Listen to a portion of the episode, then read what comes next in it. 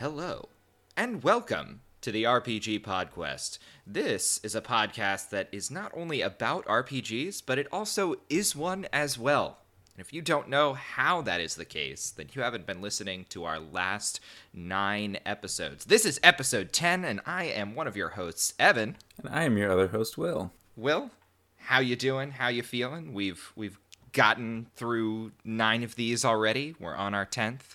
That's exciting stuff. That is exciting. Yeah, I'm excited that we've we've made it this far, and we have a long ways to go. I think, and it it would be nice, I think, to to update people on the actual quest structure and how it works. Maybe we'll we'll do a very brief recap before we start our quests this week.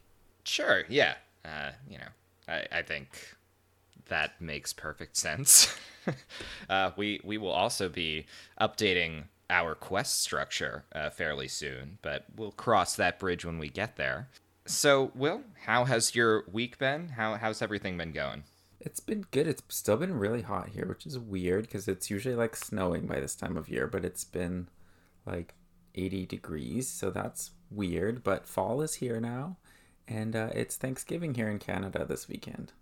Well, happy Thanksgiving to you. Thank you. And to all you Canadians out there and I appreciate you, you know, finding the time to to come together and and talk about RPGs on the podcast. Uh, sometimes I sometimes I really just want to slip PodQuest in there because it's just such a great pun, you know. Right? It's hard not to say it. Exactly. Yeah, but uh, that that that's great. I'm I'm glad to hear that, and I'm really curious to hear you talk about some of the things you've been playing this week. Uh, we've we've got a, a good lineup of, of of games for you, I think. But first things first, was there any news that you wanted to uh, go over with our our fine audience? Uh, there were a couple pieces of news that I wanted to mention. One that we were correct in our take on Pokemon Legends Arceus not being fully open world, though it sounds like we don't know exactly what it's going to be, but they confirmed that uh, it will not be fully open world. There will be like kind of a hub area and bigger areas that you'll go explore and then come back to the hub. You know, I saw a couple of articles kind of toss this around, and I, I believe it was an official statement from Game Freak uh, where they they don't say that it is open world, uh, but they also they don't say that it's not either. Uh, it's it's a very nebulous sort of a uh, review of, of how the, the system is going to work, but everything that they've described so far really does drive home this idea that this is large areas that you're going to be able to explore.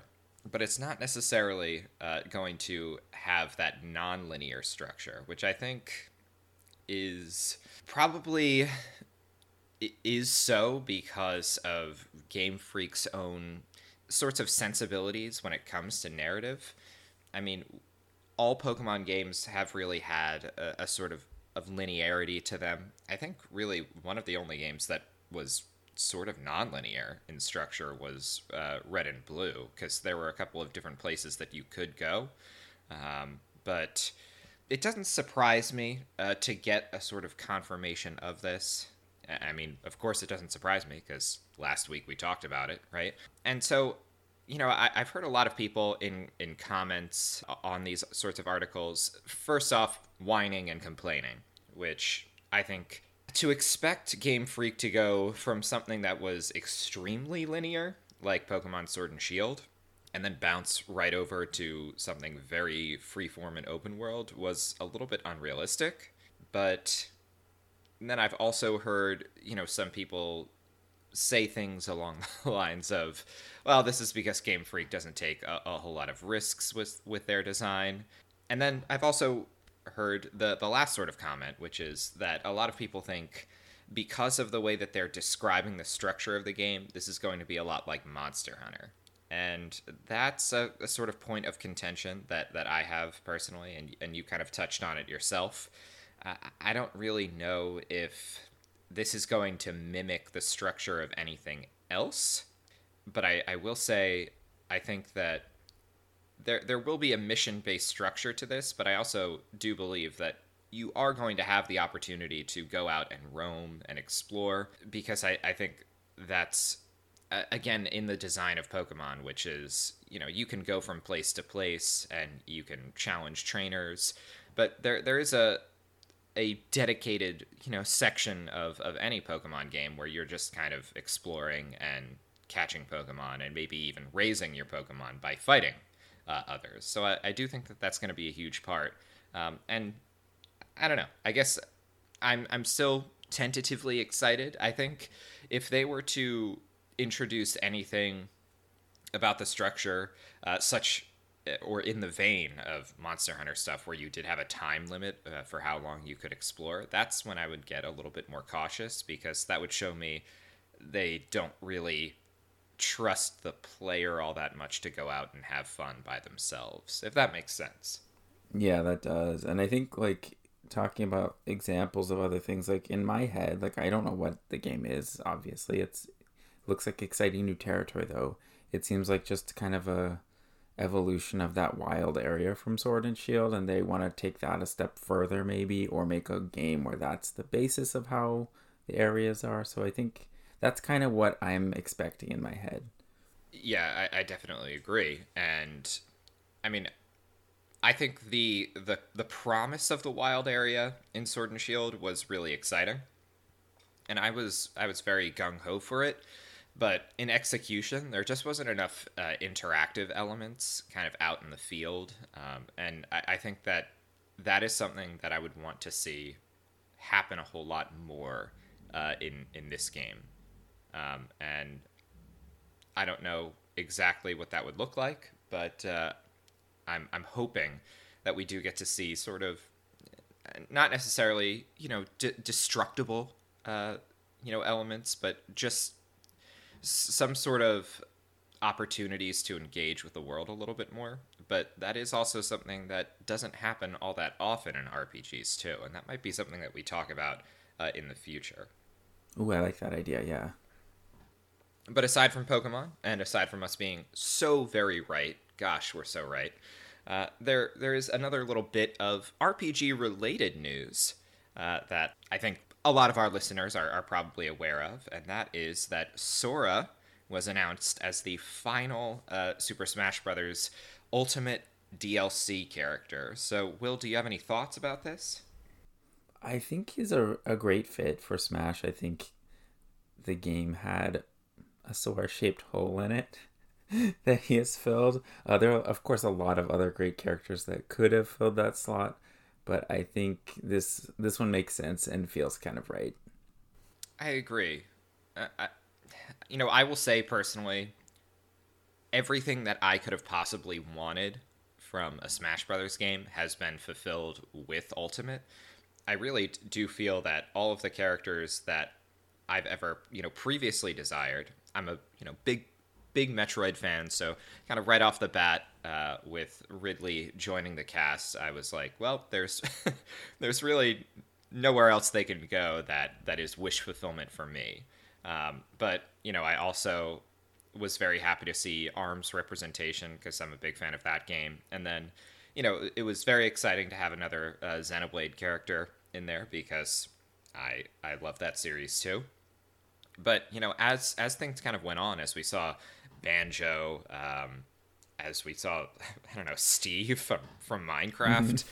You know, it, it just got to this point where I was like, what possible like what else could go into this game to what other character really could represent like a, a, a widely beloved uh, you know series and while I will say I do think that all of, or you know, I shouldn't say all, but both of these DLC packs I think had one too many Square Enix characters, in my opinion. I think that Sora is a great choice. I mean, I'm friends with a lot of fans of of Kingdom Hearts, and it's such a exciting addition to the game because it is.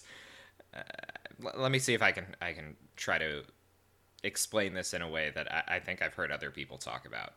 Kingdom Hearts is the the fruits of these two crazy, wild, uh, you know, separate things, Disney and Final Fantasy, coming together and having a crossover, right?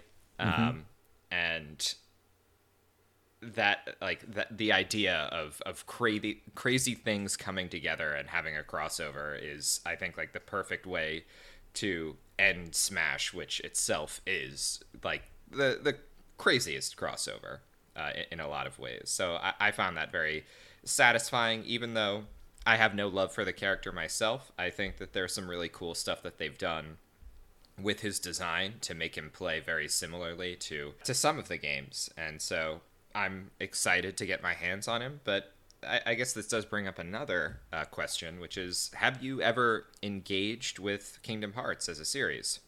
I have engaged with Kingdom Hearts. I've played all of the like mainline games, like Kingdom Hearts one, two, and three, and I feel I think I dabbled in, in a couple other ones that were on the collections, but didn't get far in those. I was like, I want to play the mainline games, but there's just too many other things. Like I can't get into everything, and also I don't understand how the series works beyond that.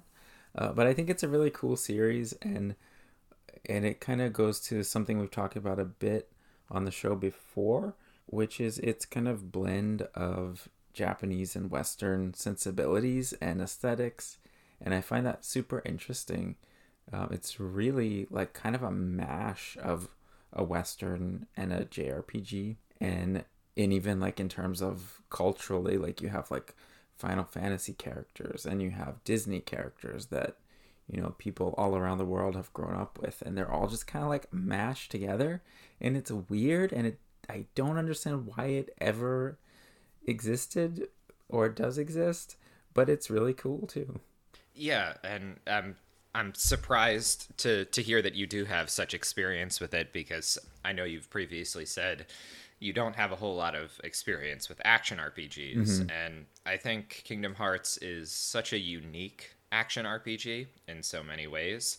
Um, and I, I, don't know about how I feel about the the complexity of its combat, uh, but I don't really think it's about complexity of combat. I think there's just so much that goes into the game that combat mechanics are I don't know. I, I think they've peaked in some ways, and, and a lot of people seem to agree that they peaked around Kingdom Hearts 2.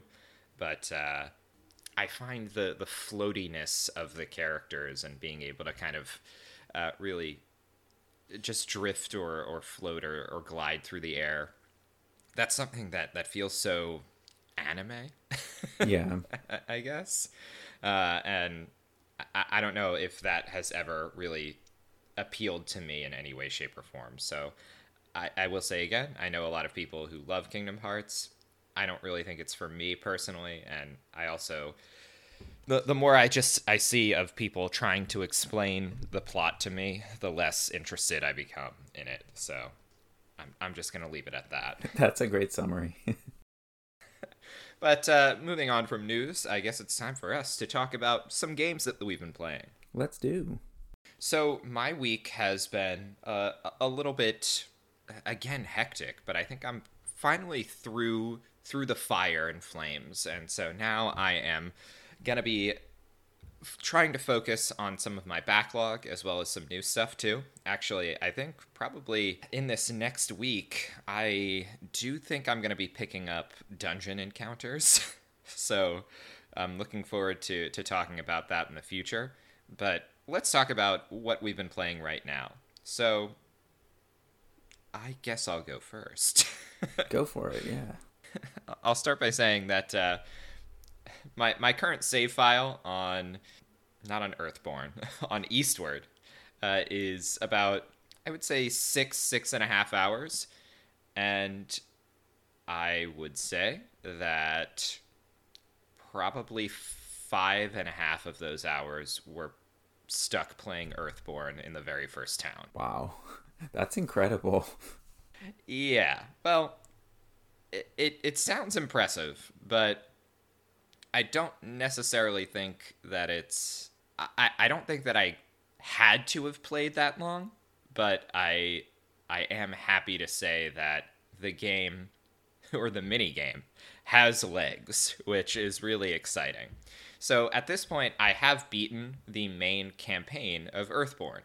However, as soon as you beat this main campaign, I did mention the first time that I talked about this game that some of the townspeople in the first town are talking about, oh, there's there's some things that actually happen after you beat the first boss, and they kind of set up beating this uh, first. Uh, I shouldn't say first boss, the first final boss. They they essentially hint at there being a post game, and the post game of Earthborn is actually surprisingly very different from what I was going to or what I expected, uh, and and that was really exciting. So the first time that you play through the game, you are kind of traveling throughout the land and trying to take uh, or trying to find these castles where uh, these heroes are living and recruit them so that they can help you defeat the final boss. But when you start up the new game plus, and I, I don't necessarily think I'm spoiling anything here because the game doesn't really have much of a, a thrilling plot because um, it's a mini game. Mm-hmm. But uh, you actually have the opportunity to go back to all of those castles, and now they are under siege from these sorts of mini bosses. And sort of right off the bat, as soon as I booted up the uh, New Game Plus, I felt like the enemy encounters were harder, but also the way that the game is structured, again, you only have seven days uh, to kind of complete your run of the game. And these mini bosses are laying siege to these castles and so they'll give you about a day of like heads up essentially where they'll say hey if you don't go to this castle and uh, defeat this mini boss they will win the siege and they'll take the castle and then there's no way that you're going to be able to defeat the final boss so your run will be over. Which is intense.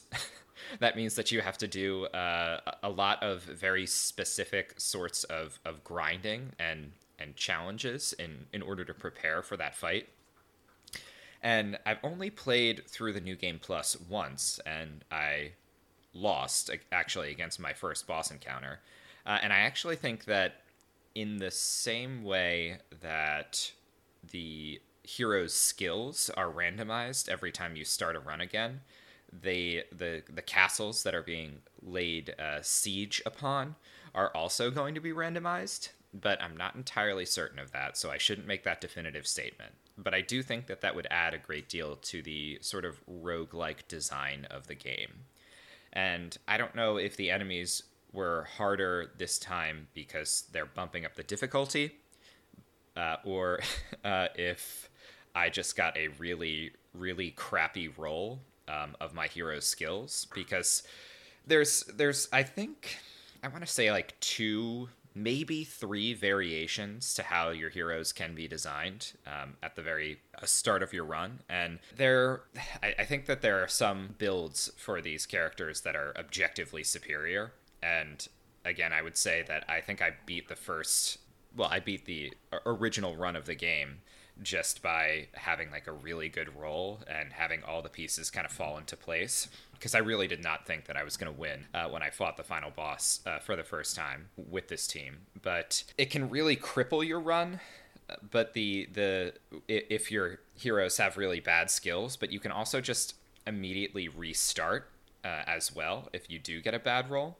And I think that's very forgiving in some ways, but it also makes me kind of wonder like, well, did they really like design this all that well if it's something that uh, you know you, your team can really kind of screw you uh, right at the beginning if you don't have a, a, a very good uh, setup or build right? So that that makes me wonder. But there is one other uh, element of this uh, of earthborn that i find pretty fascinating and so i'd like to just share it uh, very quickly.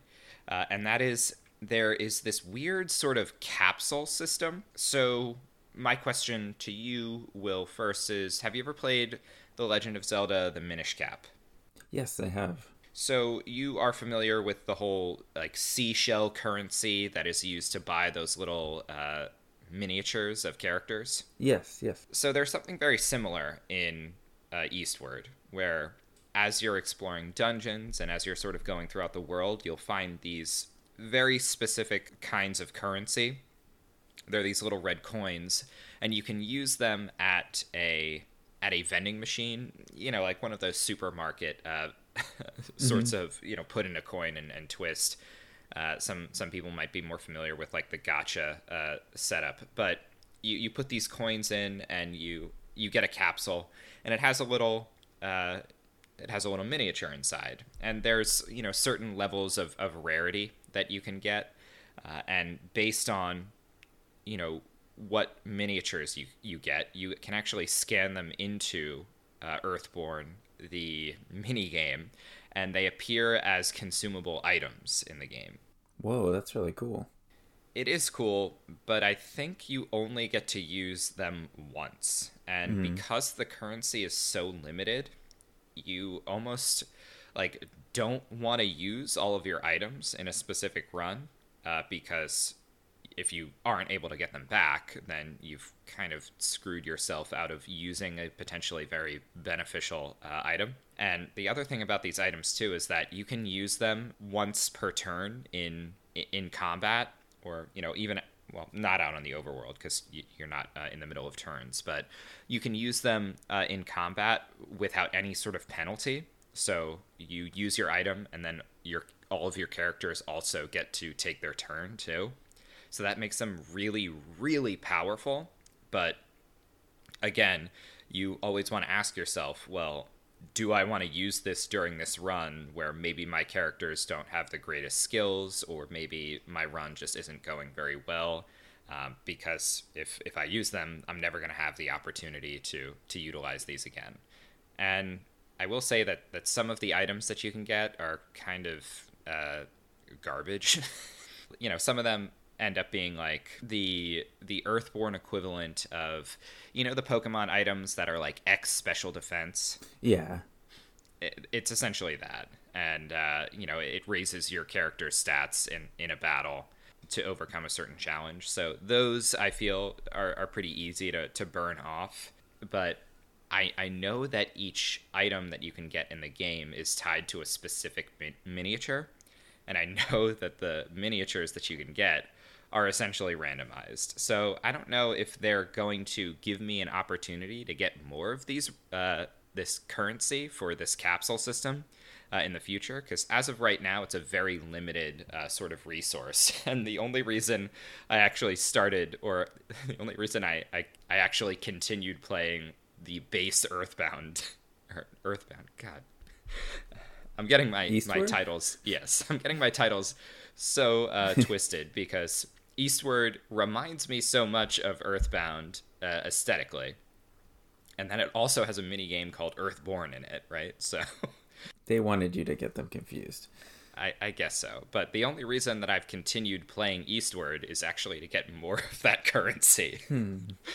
so I don't know if that's a good thing or a bad thing, or I, I don't know if, if that says a whole lot about uh, Eastward as a game. Are you looking forward to playing Eastward more in general, or you're just more focused on this game within a game at the moment, or you really just care about Earthborn and like you're like, yes, this is why I'm playing this game? I, it's that's that is a great question, um, and you know, a part of me for the podcast in particular, I'm just like super dedicated to playing Earthborn. It's it's very cute, and the the challenges that it sets up to me are more tangible than any of the challenges that I've seen in Eastward so far.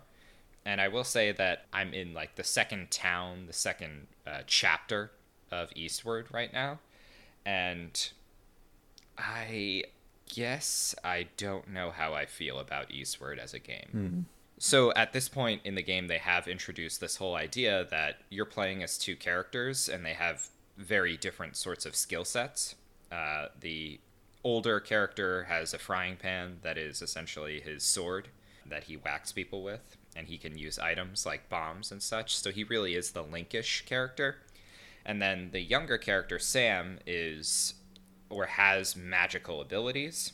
Uh, she can sort of generate energy and fire out this orb that if it hits an enemy, it sort of stuns them, but it can also like illuminate certain areas too. So you have a lot of uh, segments where she's just kind of like exploring places, but you also sometimes have to use these characters in combination with one another, where they'll be in separate rooms and you'll have to hit a switch with one character that opens up the way for the other, which is neat, but it's it's very linear a lot of the puzzle design and it's not all that involved uh, and again it's really early in the game so i can't really say you know wh- whether or not I think that's how everything is going to go.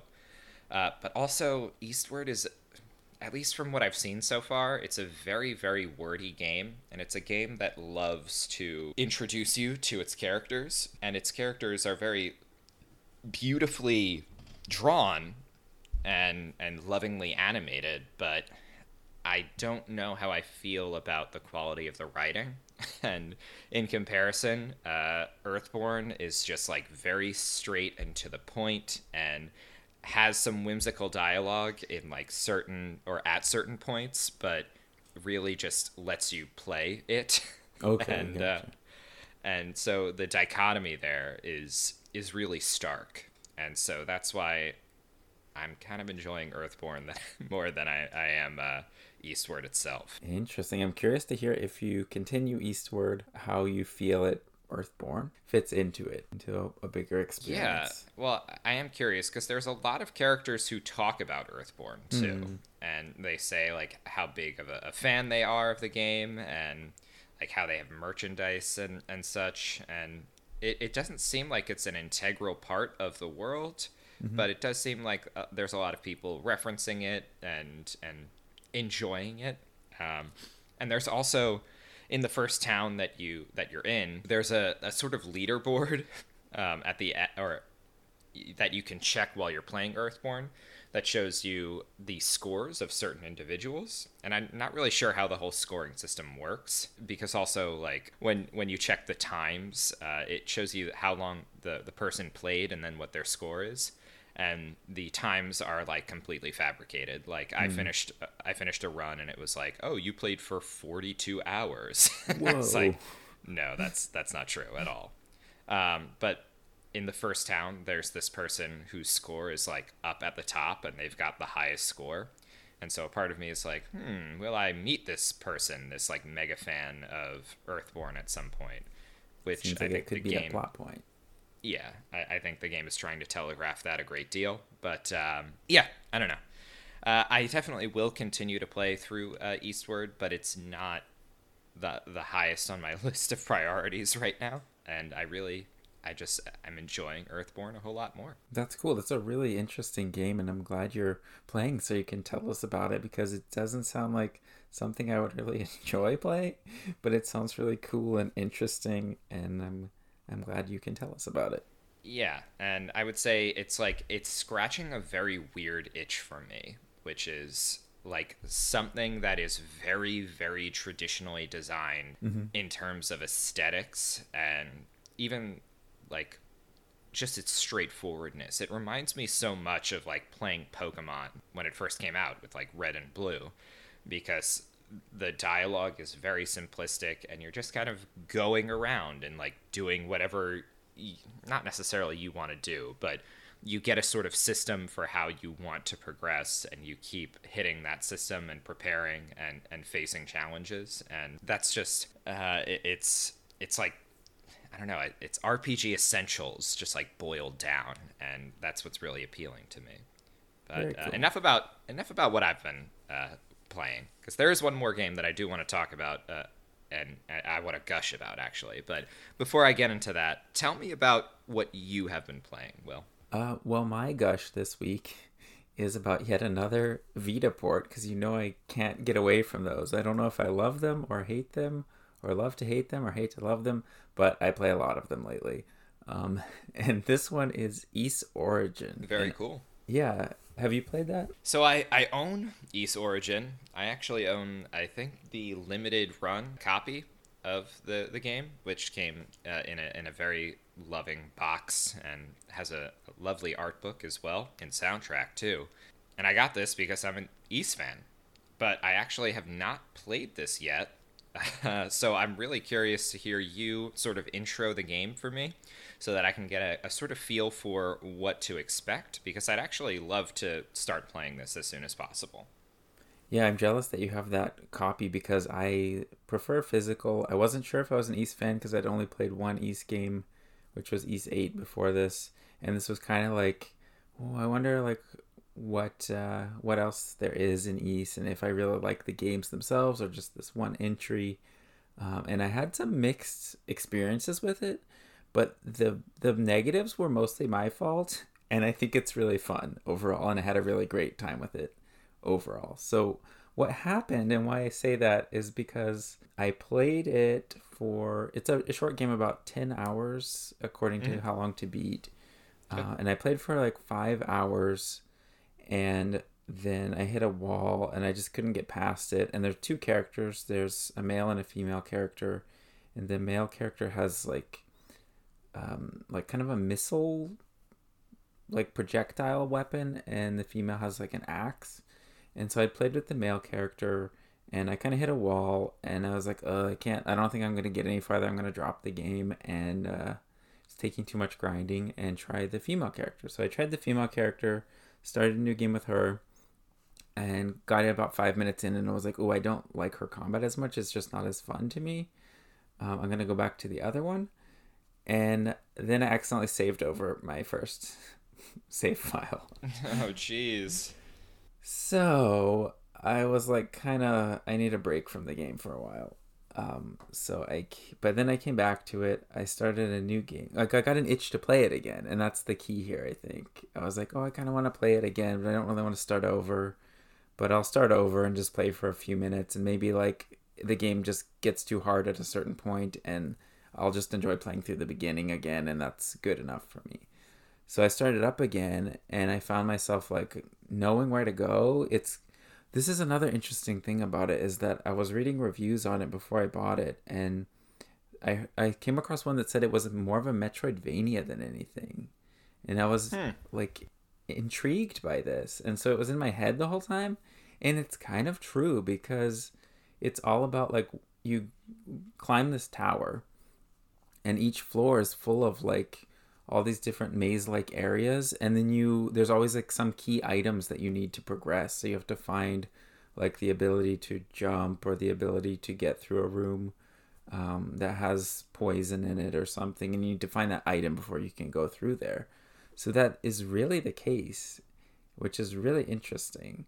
But anyway what happened is i started over again. I was playing again um, and I just got back to where I had been really quickly and was having a great time. And then I discovered there was an item. There's an item that you need to use. This is a tip for you, Evan, and anyone else who plays the game that you use to upgrade your weapon. And I had I thought that collecting it upgraded it, but you actually have to go to the bottom of the tower and upgrade your weapon to make it stronger. And I had not been doing this. So I was just really underpowered, and there were there are overpowered enemies that are red, and you have to beat them to progress through certain areas. And I just could not beat them. Like any attack I did did one damage, and I got through a couple battles of them that way. And I was like, I guess they're just really hard. But then I upgraded the item, and I just plowed through them, and the game got so much easier and so much more fun, and that kind of like effortless ease, like action, fun combat um, in this I don't kind of two and a half D world and and it just kind of clicked and everything was really fun and I think that's the way the game is supposed to be and I was just beating my head against the wall for absolutely no reason. So I think it is a really great and fun game. Um, and uh, don't do what I did if you play it, and I think you'll have a great time. Well, thanks for the tips. Uh, that's that's awesome. It, it, sounds like a lot of fun. Um, I you know I've heard again that it is a sort of it's not necessarily traditional Ys and it's not newer Ys. It yeah. kind of falls in the middle. Um, and I mean, you haven't really played any of the classic Ys stuff, right? Mm-hmm. So you can't really speak to that. But the combat is action oriented, right? Yes, it is, and it feels it's really different with uh, the male character who uses. It's like this I think it's got the Eyes of Truth or something like this, his weapon, which is these two floating orbs that shoot missiles. And it reminds me a lot of the um, combat from NieR Automata, where you have this kind of bot that flies around or drone and shoots. It's like that, but you have two of those. And it makes the combat totally different um, than using any kind of melee weapon because it's all ranged. Your attacks are ranged, the enemies are mostly melee um, but it's a really different system. It makes it feel almost like a bullet hell kind of thing, like where you're just like mashing the the trigger and just shooting everything. and like running around and dodging enemies attacks as you fire and it's yeah it's it's really different that that does sound pretty cool it reminds me of the orbitars from uh or i think that's what they're called from kid icarus uprising um, did you ever play that i did not no yeah there there's a specific uh, pair of, of weapons that you can use that just kind of hover around a pit and that game is already kind of a, a bullet hell so uh, that that does sound really neat though and I do think I'm not necessarily spoiling anything for you uh, if I say this, but there maybe this is something to get you excited for the future. There is a third character and a third play style too.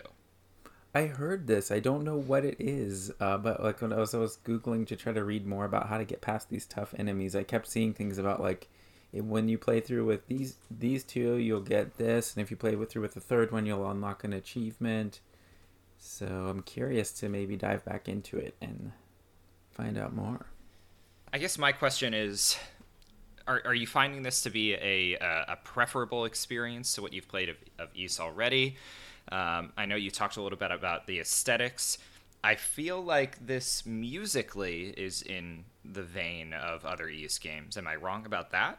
No, you are not wrong about that. The music is fun and upbeat and has a it like it gets you excited to keep attacking and going through this tower.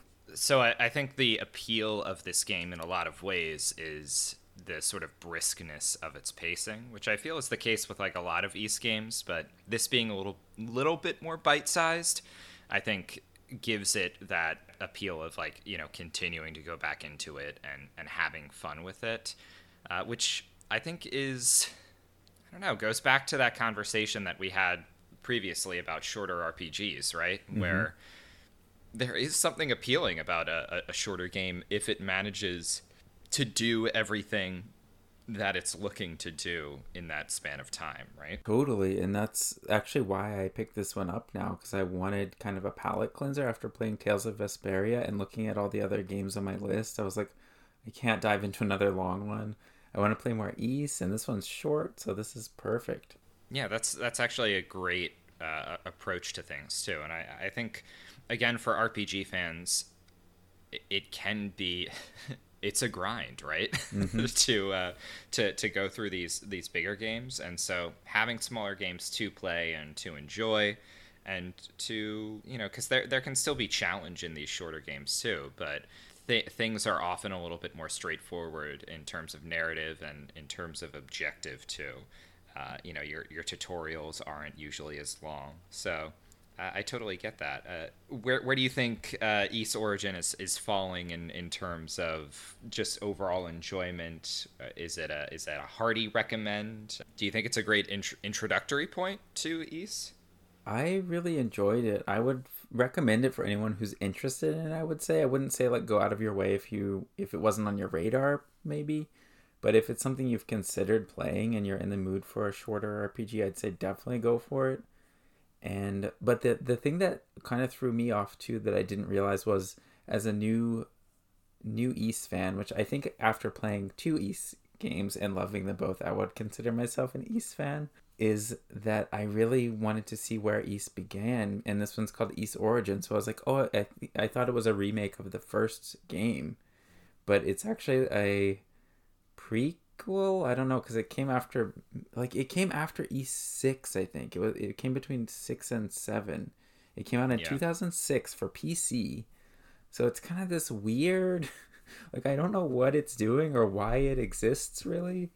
Um, it feels like it feels like a trick almost like it's not the first game and it's not it looks very different than 6 or 7 so it kind of threw off that progression in a way and I don't know why it like it look the visuals are kind of odd to me honestly knowing when it was made because I assumed it was made in like the 90s or something and then they got a fresh coat of paint but it has this very like smoothed over simplistic design on the characters and then this very like polygonal environment design that just really feels like it's of a certain era like with a retouch like it was a game that came out in 2006 updating a pixel art game is how it feels but it came out in 2006 brand new. So I will say, in terms of chronology, mm-hmm. right? This is the first Ys game, right? So this this sets up a lot of Ys specific sorts of terminology and and setting, and again, it, it's important to remember for those uninitiated. sorry, for those uninitiated, right?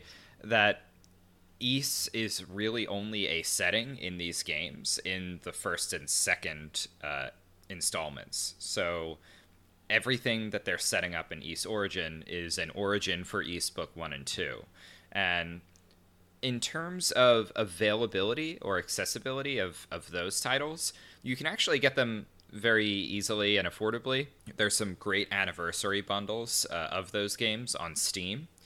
Um, but there isn't a whole lot of uh, availability of Ys Book 1 and 2, or really a, a lot of the older uh, Ys titles on consoles. And I think that's a shame because, you know, for someone who does want to know more about the series and, and see where it started, that would be obviously a great place to go. And uh, again, I would say that this is this is a bridging uh, sort of style of game in comparison with uh, older Ys games and newer ones because traditional and when i say traditional i mean like Ys book 1 and 2 combat is very very different from even what you're seeing in uh, Ys origin or Ys 8 so uh, if you were to go even further backwards uh, in terms of accessing these titles you would find the, the gameplay gets even uh, more simplistic and I guess maybe Ys Origin sort of sparks curiosity to go back and, and play some of the yeah. uh, older games.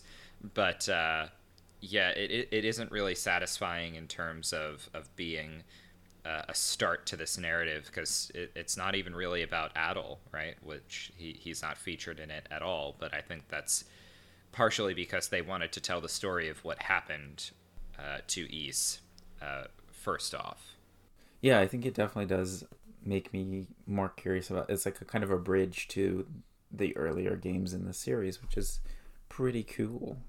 But I think I yeah. will like I am curious and I do want to play more Ys now, but I think I'll go to 9 next cuz it's easily available. It's the latest entry and I can play it on Switch. Yes. Um, and I will say, I actually just lent uh, a copy of. Oh, goodness gracious. I believe it's called uh, Ys Legacy, maybe? Which is a DS remake of Ys 1 and 2. I just lent a copy to one of my friends, and I'm hoping to get it back at some point because that's a like a remixed version of Ys 1 and 2 that was specifically built for DS, although maybe I think you can play it on either PSP or Vita.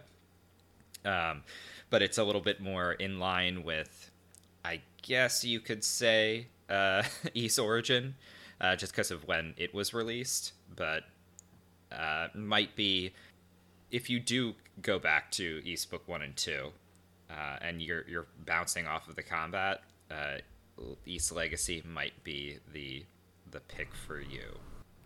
Very cool. That one sounds fun. I would love to pick up an Ys game on DS too if it's not crazy expensive.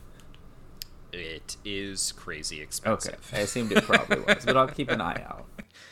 Yeah, um, and that's why I I'm very eager to lend it out to people because I want people to experience this, but uh, it's it's not the perfect version of uh, Ys One and Two in my eyes, but it is a novel way to engage with those games the other game that I have been sinking a whole lot of time into uh, is one that I was really excited to get my hands on, and uh, I didn't get my hands on right at release because I actually ended up buying a physical copy from Play Asia, which is uh, a site where you can usually get uh, Japanese imports of games and it's been really beneficial for picking up some nice collector's uh, editions of things.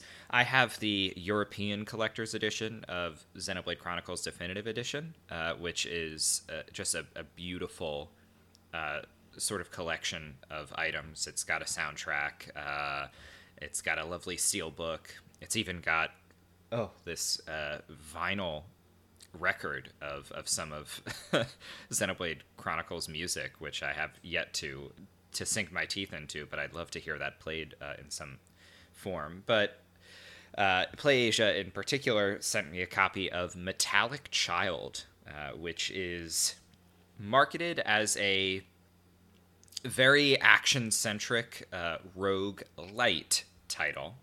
And uh, this is made by, I believe the, the developer ca- calls himself Studio HG.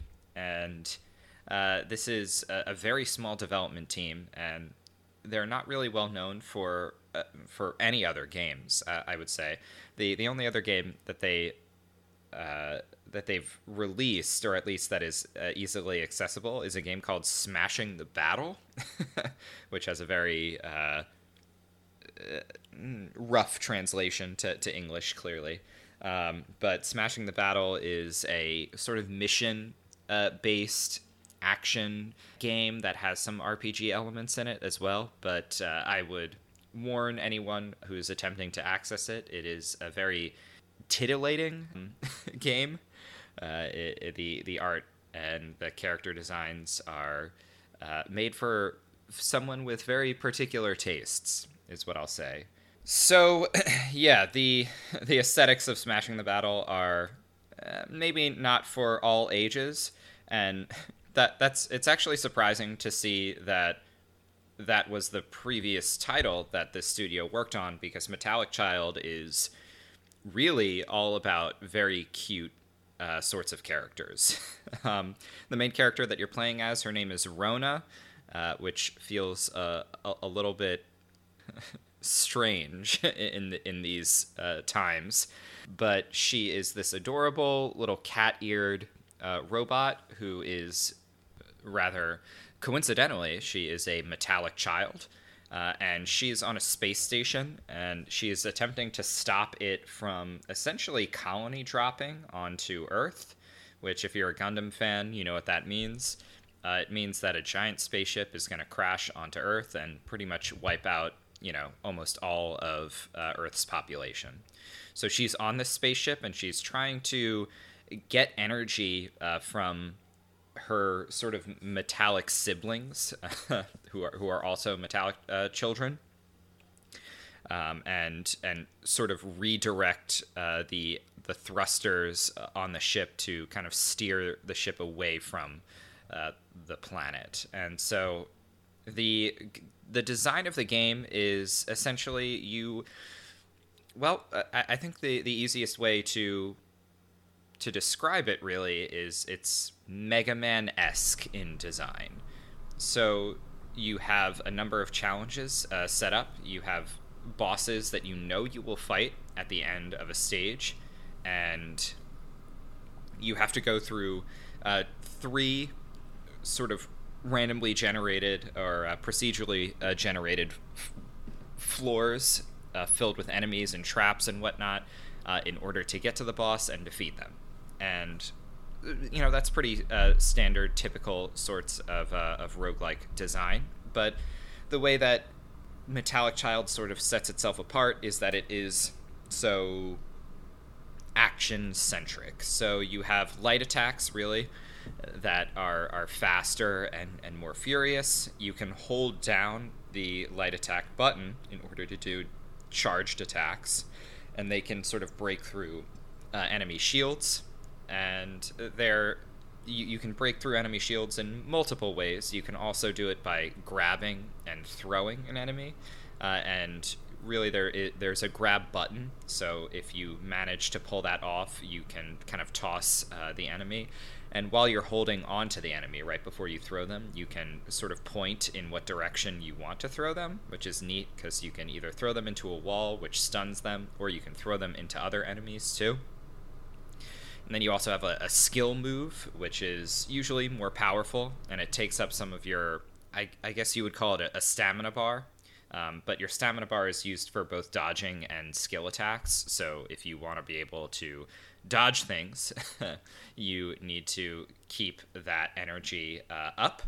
And yeah, that's that's pretty much it. It sounds pretty straightforward. That's because it is, but it's extremely addicting because the aesthetics are super clean. For a very small development team, uh, there's a lot of visual polish in how things look, and it looks even better than their previous title, which had some very stylistic uh, graphics, but this is is really even cleaner. And it's also just very addictive because the the flow and pace of combat is super fast and uh, and very frenetic. The the thing that I will say is there are three weapon types. You can either use these sorts of giant gauntlets, uh, you can use a hammer or a sword, but you can only take two of those uh, different weapon types into a run with you. And the one area where I'll say I, have kind of encountered a hiccup is for specific kinds of boss battles. Uh, you really do want to make sure that you're going in with a very uh, specific type of of weapon um, of the first three bosses and, and runs that I fought so far, one of them really demanded the use of the sword and shield uh, option, and the I, I felt like there was no way that I would be able to to defeat that enemy if I did not have that equipped, and in fact, I didn't have it equipped. Um, but there is a, a roguelike or a light, I should say, element to this as well. Uh, if you sort of build up currency uh, as as you're going through your run, you can use it to very slightly uh, increase Rona's stats uh, at the sort of home base. So you can improve her HP. Uh, you can improve the amount of energy she has for both uh, defensive and skill-based mechanics. But you can also improve the rate at which rare weapons will drop too which is really neat because a lot of the weapon uh, designs in the game are, are really, really uh, sharp. and uh, it's got this great uh, sort of, I don't even want to call it a feature, but every time you pick up uh, a new weapon, uh, the there's like voice acting for for when you pick them up and it's like this really metallic voice that like shouts out the name of the weapon and it's not Rona's voice. It's just like this weird announcer, uh, but it's uh, it's very viscerally satisfying, and that's what I'd say about a lot of this game. Is it's so addictive because of how intense and consistent the game is, um, and with a lot of of roguelikes, sometimes you you get into that issue. I'm not sure if you had this happen to you while you were playing Children of Morta, Will, but uh, where you'll kind of go to like one edge of the map and you'll hit a dead end and then you have to like retrace your steps, which is is never really all that fun. Yeah, totally. but this game has this really nice system where you can kind of pull up the map if you if you end up you know getting yourself deep into the corner of, of one side of the floor you can pull up the map and you can just sort of uh, fast travel right over to the starting area or really any other room that you want, which is uh, it, it adds to the consistency and briskness of the pacing of the game. So, uh, Metallic Child is a delight, and as someone who never really found myself um, vibing with the the sort of uh, roguelike sensibilities. Um, I, I never really found that I would enjoy this subgenre all that much. Um, this is hitting all the right notes for me, and it also makes me feel like I'm mastering uh, the the combat in some ways, which I'm playing on the difficulty level that is right under normal, because when you first start your game, the the game, you know, asks you what difficulty level you'd like to play on, and it says that normal is meant to be very challenging. And I kind of wanted an introduction to the combat system and to get my grips on onto things uh, before really ch- uh, challenging myself. But from what I've played so far, I really do feel like this is a game that I am going to want to get better at and and really uh, put some time into and and master uh, which is always a, a, great feeling. And so this might be like the game that bridges uh, action games and RPGs for me because it, it's it's very satisfying in that skill based uh, sort of of way. So that's all I really have to say about Metallic Child. I'm really enjoying it. And I, again, I would say if this sounds interesting to you at all, I would really strongly recommend taking a look at some of the trailers. It plays exactly how it looks, and it looks really gorgeous. That sounds really fun. I'm gonna check it out. Yeah, yeah, it's uh, it's really neat. And I have to say, when you were talking about the main character, I was like chuckling each time you mentioned her name in passing. It felt really weird, but like when you first like called it out, I was like, oh, okay, like that's an unfortunate name. But then like just casually dropping it was really funny. Yeah, I know it's it's it's very strange, and uh, I mean, uh, this game has been in development for a, a while, and yeah. so you know, I feel kind of bad for for the developer having having chosen it, and it it just it seems a little surprising because uh, I I don't know if the name is is meant to be a reference to anything in particular. I mean, Rona is her her base form is sort of cat themed. Uh, she's just got these like she's got these pointy feline ears um, on on top of her head. But aside from that, I don't know if that's supposed to be a reference to anything. So I feel mm. like they they could have she could have benefited from from a, from another name. But uh, the the last thing that I will say is even from just what I've played of this so far, um, to go back to that like sort of Mega Man uh, comparison, a part of me is like I could easily see this developer making a Metallic Child 2 and just like making new bosses and maybe new weapon types and just having this style of combat uh, again because there there's the the foundations are so solid and uh, that's something that I can't actually say about my feelings towards Mega Man. Um, I've played a lot of mm-hmm. first installments in in that series, and I, I, hear a lot of people say things like, "Oh, you know, you should play Mega Man Two or Battle Network Two because that's when they really." That's when they really like mastered the formula and started making like really good content. And uh, with Metallic Child, I kind of I see that that promise and um, that potential right off the bat. So I'm just really excited to see if this game is successful, what what happens with this property in the future. Interesting. Yeah. So what else have you been uh, getting into, Will? Uh, just catching up a little bit on the backlog. Not not too much else, but just wanted to very briefly mention that I've been diving back into Digimon Cyber Sleuth a little bit, which I find I play in really short bursts because it's I don't know, it feels kind of choppy to me because of the I guess like there's kind of a it's not a quest board. I forget what it's called, but like in the detective agency you take on new jobs from the board. Yep. Mm-hmm. And uh, I'll do a quest and then I'll be like, okay, I'm I'm good. So I'm, not getting very far.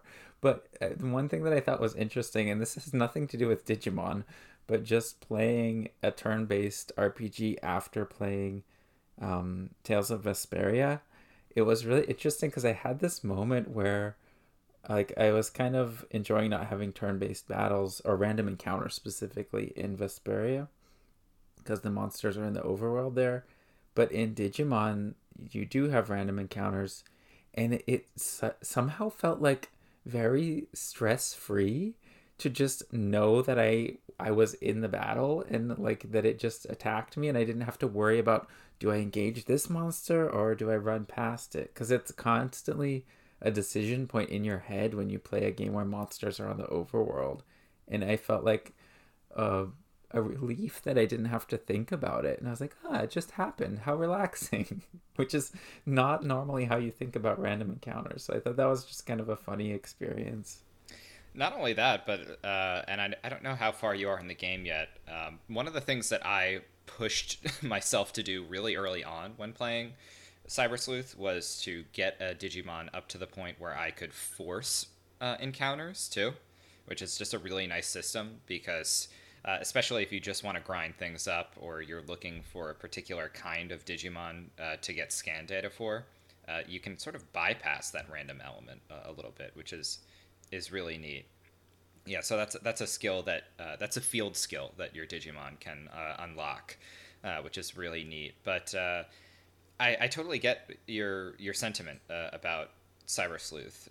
I think the game's quest system is actually kind of uh, a little wonky, and that's mm-hmm. because again, if you if you were playing this on Vita, I think its design could be maybe a little bit more forgivable because it's it feels like a game that is trying to be as economic as it possibly can be with what it has. And so you're finding yourself kind of jumping back into the same dungeons over yes, and over. Yes. And that's what can become a little bit tedious um, or, or make you feel like, you know what? I think I'm done for now. I don't really want to go back into that dungeon again and do a different quest. Totally, yeah, I'm definitely feeling a little fatigue on that. And another thing I just wanted to mention very quickly about that game that I found interesting is that similar to Ys Origin, I started a new game, um, but just to try out the Hacker's Memory, like mm-hmm. sequel or whatever it is. I'm not sure exactly if it's a sequel, but it's. Uh, I, I believe they market it or at in the even menu they they talk about it being a side story. It happens okay. like kind of at the same time. It's like a connected story, but yes. I just the way the save system works, I was scared I was going to overrate my data again, but it actually shares a save file, and it's actually really cool the way it does it. I don't know if you've tried that yet. I haven't, um, and that's because a friend of mine pushed for me to play this game, and he said to me like, "Oh, the story of the first game is amazing and very engaging and very gripping, and the story of the second game is kind of garbage. Mm. so I, I don't know if I want to get into that just yet. But yeah. what what about this uh, shared save system is so neat? Yeah, I just dove in to see what it was like, but it uh, it actually shares a save file. So you'll see your save file will have your character from the first game, and like their portrait, like normal but then it splits in half and the left side will have the face of the character from the other game and it'll have all the details like how long you've been playing um, what chapter you're in on the right and left of this single save file and then you can just hit left or right to select which file you're going to load or save into or mm. i think it saves automatically both but you can select which one you load to load into them and just jump back and forth and it I think it only actually links like some kind of incidental things like collectibles and things like that. But it's just really cool that it's a save file and the way they did it is pretty interesting. I do believe too if you unlock certain Digimon in one of the save files, you can access new evolutions in Ooh, the other. That's cool. So that might be worth uh, sort of bouncing back and forth too. But yeah. uh, so far, yeah, I, I know how I, I feel I'm echoing a lot of your sentiments. I, I love jumping into that game again because I know I've mentioned this before, but God, that level up sound and even just the victory theme of this game is just so bubbly. And uh, it's like if I'm feeling down and I just want to see my Digimon's level explode upwards, I'll, I'll boot that game up. But there are other parts of its design that make it a hard a hard game to return to. Yeah, that's definitely true. And did you want to talk uh, briefly about Fantasian? Uh, yeah, just very briefly. It's another one I've been playing in very small bursts because I play that one only when I don't have my Switch around and I want to play a game and I just have my phone because it's on Apple Arcade. And I just wanted to mention the controls very briefly because I I've talked about it before, but I don't think I talked about the controls that much. Um, and I got a controller mount to play Game Pass games on my phone. So I wanted to try with that because I didn't love the touch controls for it. They make it feel very point and clicky because that's how it doesn't have like a virtual D-pad or anything. You actually touch where you want the character to go. Right. And then I tried with the controller to see if that helped and I actually hated that way. Like I preferred the touchscreen because with the controller there was like a little lag or like delay on the input so you'll like move and then the character moves in a slightly different direction a couple seconds later and it felt really weird and disjointed and I don't know if it's my controller or what but it it felt like it was like I'd hit left and it would go like a little bit to the like a little bit up and left or like it wasn't quite like one to one and that's why I think that was my struggle with the touchscreen controls too because they're built in this diorama world and it tries to like rotate it and I think it tries to help you rotate to see things better, but it it really like messes with my brain cuz like you'll walk down a street and then it'll just like rotate 90 degrees.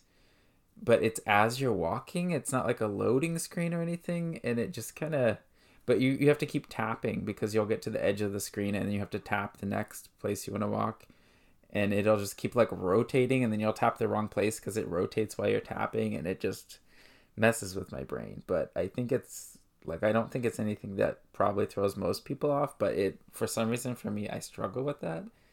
And then the other piece is the aiming in battle. I preferred with the controller because the aiming system is pretty interesting. Like you select your weapon or skill, and you'll see like a line come out where it's gonna go, like what enemy it's gonna target, and then you can move it, like adjust with your finger, like slide it up and down a little bit, and the arc you'll see the arc adjust as you move it, and you can hit multiple enemies that way. But like if you if you're like sliding up and down and you release too soon or too late, or you move just a hair as you release, it's going to throw off that target and you're going to only hit like one enemy instead of like the four that you had targeted perfectly like you just aligned it so i find that a little frustrating but it doesn't happen that often but when it does i'm like ah i really wanted to hit all the enemies not one mm. yeah so it sounds to me like there's no perfect control scheme for this. No, and I, I look I would love there to be like a Switch version where they just have traditional button controls. I think that would solve all of those problems. But here I we wonder, are. It's a phone game. Yeah, I wonder because I've played some mobile ports of uh, or I've played some Switch games that have been mobile ports and mm-hmm. I've found a lot of the design choices to be really questionable. Okay. Um, and I think that sometimes uh, a mobile port can just be because of the the sort of movement that you need to do on a on a mobile screen. Uh, they can be a lot more slower paced, um, which reminds me uh, again of this like sort of camera perspective uh, changing that's happening in Fantasian. Mm-hmm. You know, it it slows the action down a little bit uh, in, in some ways, and that's just to to kind of allow people the time to process things. But yeah, I, I don't know. Uh, you know, part of me really wants to play this very badly because I'm a Mistwalker fan, um, but I, I do wonder uh, what sort, what a port to consoles would look like and how extensive they would be because you know no matter what what level of complexity uh, you're bringing to a, a mobile port it, it is you're, you're still investing a lot of resources into that, and uh, the amount of change that you want to put into it is probably as little as possible, right? Right. Yeah. So uh, I am curious, and I'm I'm hoping that it does come to consoles soon. I'm, I'm hoping it's like a limited exclusivity thing, but uh, yeah, I hope we'll, so too. We'll just have to wait and see. Um, okay. Yeah, well, yeah, on that on that bit of a downer note, uh, let's let's head over, head over to our quests.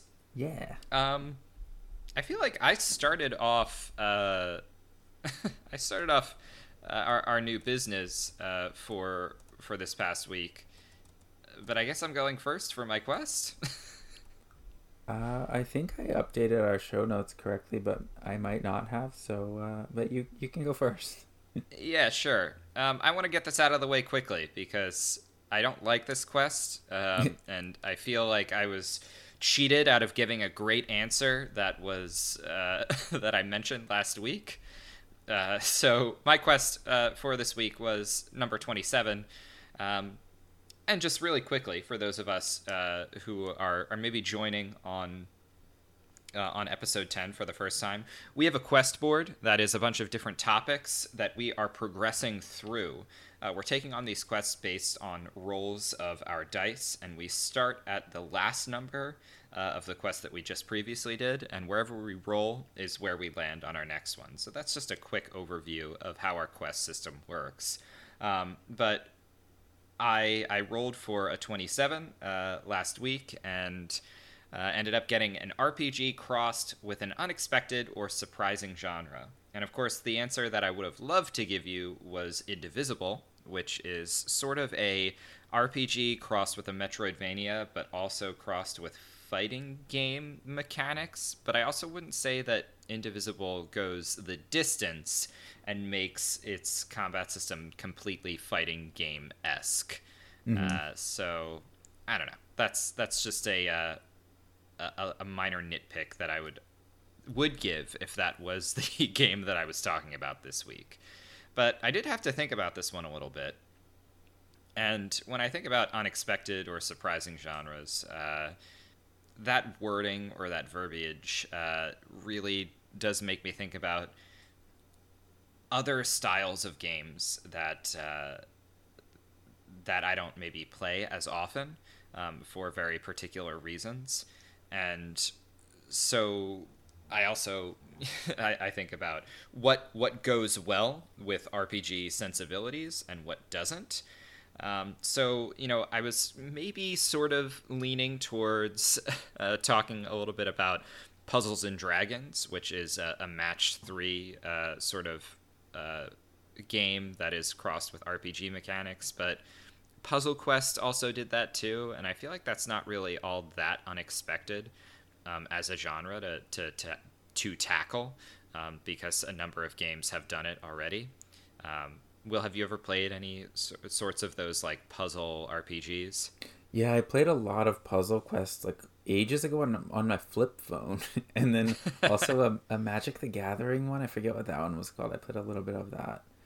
Yeah, and I mean, I think these are great time waster uh, mm-hmm. sorts of games, but uh, uh, I can't stick with them very long. I actually had to review Puzzle Quest for the Switch, and as I was playing through it, I was like, "This is not the sort of game I want to sit down and play on my Switch or on the TV. It's it's it doesn't do it for me." Um, but I can definitely see it working on a phone. Uh, so I had to kind of dig a little bit deeper, but in digging deeper, I realized that the answer was right in front of me the whole time. Uh, because I guess I'm going to talk about a game that I don't like today, and I wanted to avoid talking about a game that I didn't like because I wanted this to be uh, about the joys of how RPGs can mix with other genres and be very successful. But I can't think of anything right now, so I think I'm just going to settle on Crypt of the Necro Dancer, uh, which is a rogue like rhythm RPG. Uh, so, Will, have you played Crypt of the Necrodancer at all?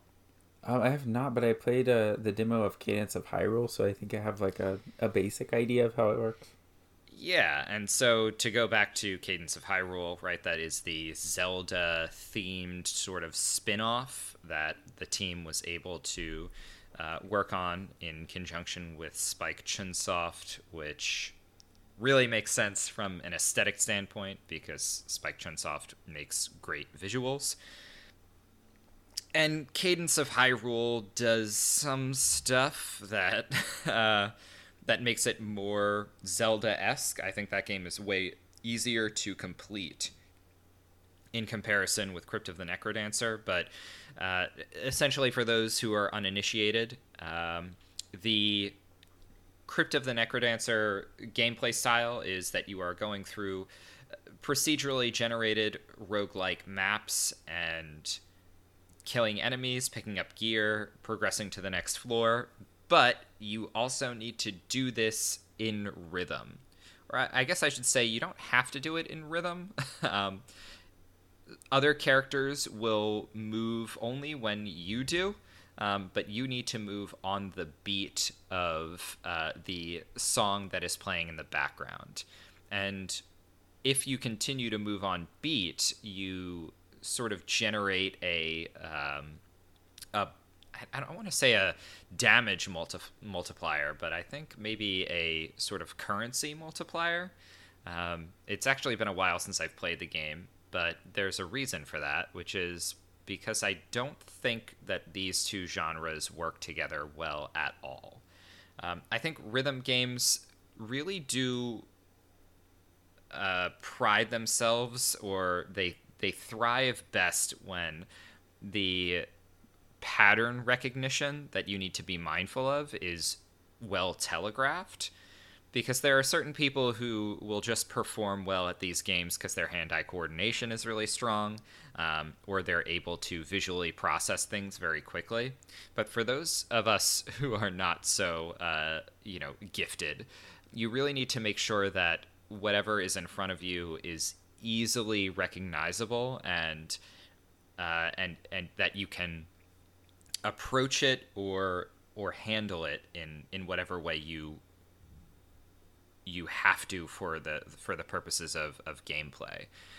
And I know that might kind of sound a little bit strange, but the the reason that I say that is every enemy in Crypt of the Necrodancer has different movement patterns, and some of them have additional armor on them, uh, which means that if you hit them, they'll kind of bounce back, but then they'll continue their their pre-planned uh, movement pattern, uh, and so that in combination with like certain types of equipment where you can you know if you have a spear or perhaps you know some sort of longer range sort of weapon you're able to dispatch foes very easily um, and you don't have to think about rhythm as much because you can just uh, kind of mow them down.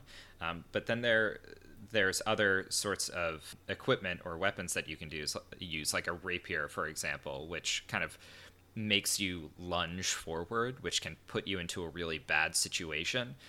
And if you're trying to to manage all of that or micromanage that and be aware of how those mechanics are going to work with one another, all while trying to be on rhythm at the same time, it can just become very mentally uh, overwhelming. And I know that some people, I know that some people speed run these games, and I think that the the way that you need to approach these games if you want to really maximize your ability to get through them is you can't be making those split second character design choices. You can't be choosing new weapons because you need to have some sense of consistency in how you're going to be attacking and you need to know what tactics you're going to be able to use in the game world consistently in order to succeed. And I just feel like all of those choices in combination with the rhythm element don't really work all that well. Um, and I just found it to be uh, overwhelming and not all that fun. And I, it didn't really inspire me to try to master the game systems because ultimately you're also still playing at the pace that the game wants you to play at, which is with the rhythm, and I, I, f- I found that to be a little bit too tedious at times. So, I guess my question for you, Will, is what did you think of Cadence of Hyrule, or does this sort of mashup of genres sound appealing to you? I 100% agree with everything you said. I think it feel and like I was thinking as you're talking like the there's kind of a disconnect between the genres because in an RPG, as we've talked about it, a lot of it's about choice and customization, and like you can't really do that if you're trying to stick to a beat. You're trying to do what the game wants you to do, and I felt a real disconnect there where I would often be like trying to hop along to the beat to attack an enemy, but then I'd miss the enemy, and then I'd be like, well, what button do I push now? Like go away and then back to it, and then it had moved and like it just did not work for my brain for whatever reason. Like i was not on the beat. Like i could hit buttons to the right pattern but i could never hit the right buttons that i felt like i should be pushing. Right. And again pattern recognition is so key right? If an enemy is if you feel like you should be able to hit an enemy because its its movement pattern is predictable yeah. and then it it just goes off in a different direction then that's yep. you've missed. kind of yeah yeah, it's the antithesis of, of pattern recognition, and there's no reward for that, right? And so sometimes I, I really, you have to be really mindful of the space in, in which you're moving too, because some of these areas are yep. very tightly organized, and that that is that's new elements being layered atop just the basic sort of movement and rhythm based gameplay that just feels so jarring in a way that I know that there there are videos out there of people playing this at a high level, but I almost I don't even want to en- engage in them because I, I don't. That sounds a little small minded, right? To say like I don't want to see these sorts of games played at a high level, or maybe the magic of of the game will be lost on me if I see it played at a high level because if I'm thinking about okay, what sort of consistency needs to happen in order to play this game efficiently, the the way that I would see it is you either need to play very very safe, right? And and really stick to sorts of mechanics that you know will be consistently successful, which then goes back to like okay, well, then you're going to want to keep this as simple as it possibly can be. And to me, the the joy of RPGs is how complex things can get, um, which feels at odds with the game design. I don't know. That's a it's it's a weird it's a weird sticking point that I have with this uh, sort of game, and I just know that it's not for me. I think that might also be uh, the the reason I'm I'm bouncing off of it so hard, but. I also was really eager to pick this game up because I wanted to see how this system worked, and it just doesn't for me. Totally agree. I feel the same. Like it's it's something that I really want to be able to play and enjoy, but it just it doesn't quite work for me. There are some options in Crypt of the Necrodancer too that allow you uh, to use like different characters, and I know that Cadence of Hyrule has that as well. And those different characters have like different sorts of uh, abilities that make things easier or harder. But again, like kind of taking away from the core challenge of the game makes me feel like okay well then I, I guess i just don't like playing the base game's mechanics or i just don't want to engage in them. And that feels kind of not great. Right. So yeah that's how i feel about uh, crypt of the necrodancer. My apologies uh, to anyone who i might have offended with my uh, or or the developers even uh, with with my hot take, but it just doesn't work for me. But I don't think that it. I don't think that I speak for everyone when I say that. So, Will, why don't you tell us what your quest was all about? And uh, I know that you struggled a little bit with yours as well. Yeah, my quest was 33 on the board, an RPG that deserves a sequel. T- tell us about your thought process.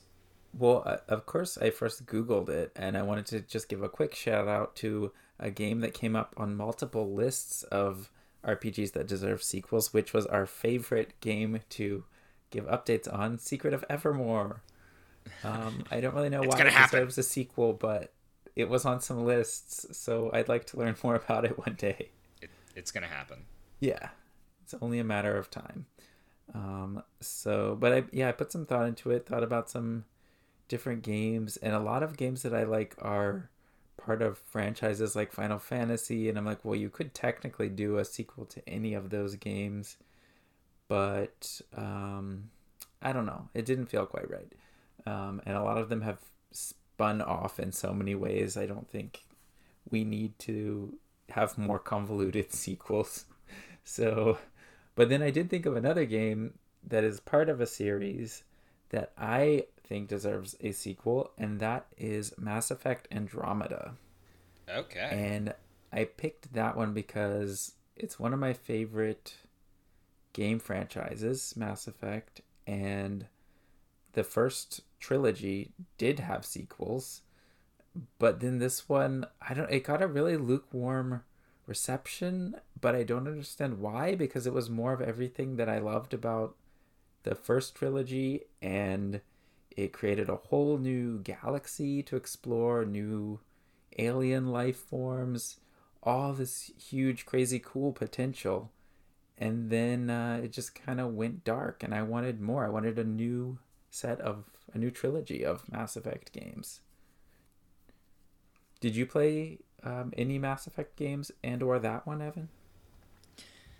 I have not played any Mass Effect games, and I, I, wish that I could say the opposite. Um, but I also think, again, as a Nintendo fan and as an owner of Nintendo mm-hmm. hardware, it's always just kind of passed me by.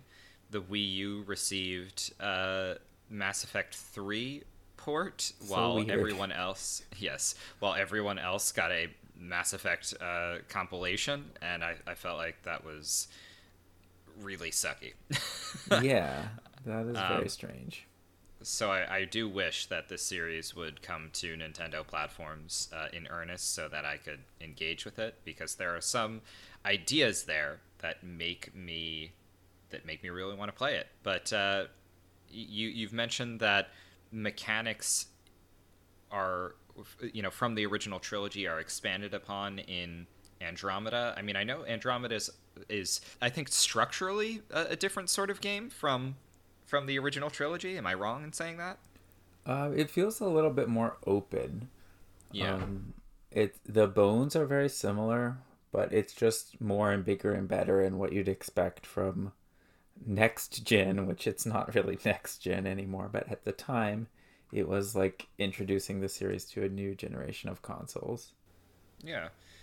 Um, and I think, uh, you know, one of the reasons that this game got a lukewarm response when it first came out was that it was really buggy. And I think that's a shame because, I mean, we have dealt with and continue to deal with uh, bugs in games like Skyrim mm-hmm. to this to this day, no matter what system it's ported onto. So I don't know that that just kind of surprises me uh, to see that that is the case. But I think that people, I don't know it it it feels really sad to say this, but I think a lot of people are almost looking for a reason to rag on on Bioware and their uh, their you know relationship with EA uh, be, because not a lot of people are, are fond of, of EA uh, in some ways. But what specifically makes you want to have a sequel to Andromeda? Uh, for one, I just want to spend more time in that universe. And two, I think it did kind of reimagine that whole franchise in a new way and it set up for lots of cool potential. I want to see where it could go and and visit more parts of the galaxy. And also, what I think would be really cool is if it maybe wasn't just like okay, we had Andromeda and now we explore Andromeda more, but what if we went to another galaxy as a sequel and the this franchise just kind of expanded after that and like each game was taking it bigger and bigger or maybe it was like an entire um, section of the universe where you could travel between galaxies. I just wanted to get bigger and see more crazy stuff. Yeah, that that does sound really exciting, and again, with something that is, I don't want to say, I, I think that the promise of Mass Effect is is very appealing, and because it was a a world or a, a, universe, a lore that was developed specifically for this medium.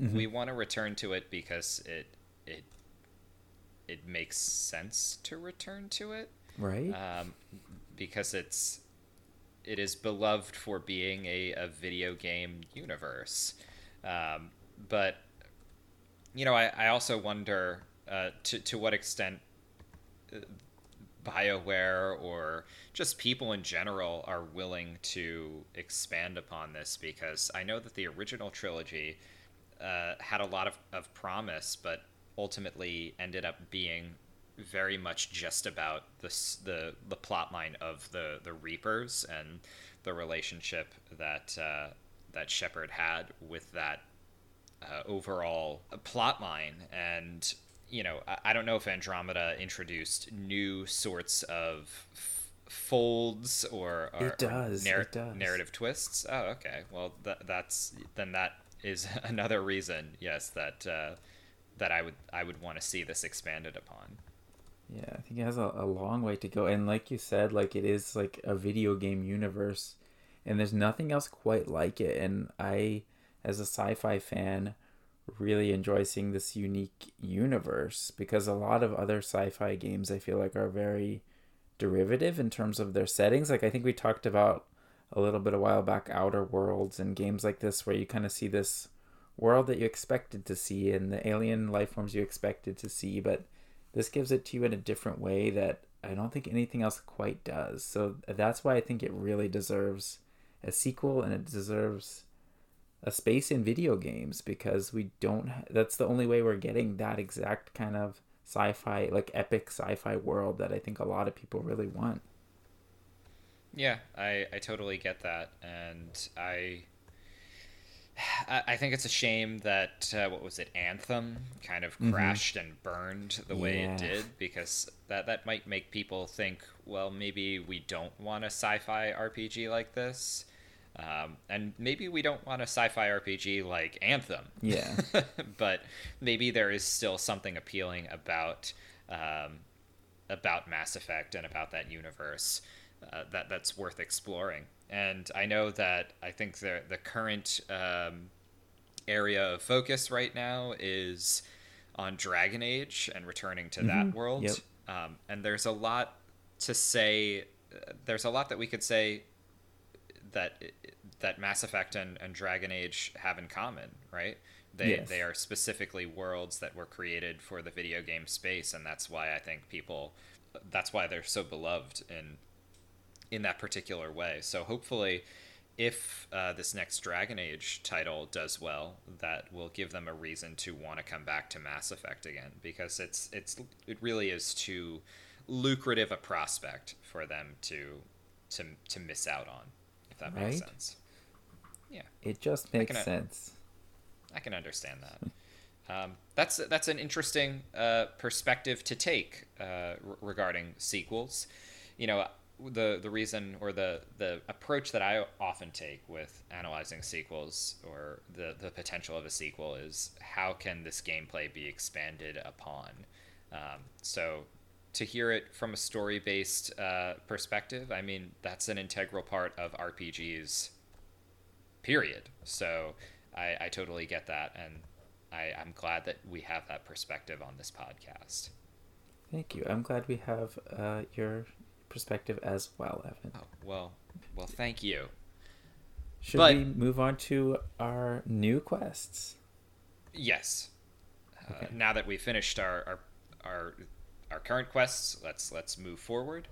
Uh, I think it's it's your turn to roll first, sir. Do you have your dice ready? I do. Um, I'm on number 33, so I'll give Dicey a roll here. Three. Okay. that? Two, three. The best RPG in a series. Okay, I feel like this one was made for me. Okay. Well, I this could be a very uh, controversial uh, Yes. quest topic. Certainly. Feels like it was made for controversy, actually. Yes, but uh, you're gonna have to back up those those thoughts uh, with with a whole lot of reasoning and, and logic. Yeah, I'll have to put together a PowerPoint presentation and attach it to the episode. Okay, yeah, definitely. I'm down for that. Um, and I am at 27 right now. I'm really hoping that I can uh, push over into my enemy encounter, but let's see how things go. Let's get you there. Oh, I got a five. So that Okay. means I am stopping on 30. And I am going to be playing an RPG on an older piece of hardware or an old console. Really excited about this. I've had some ideas about what I'm going to do for this.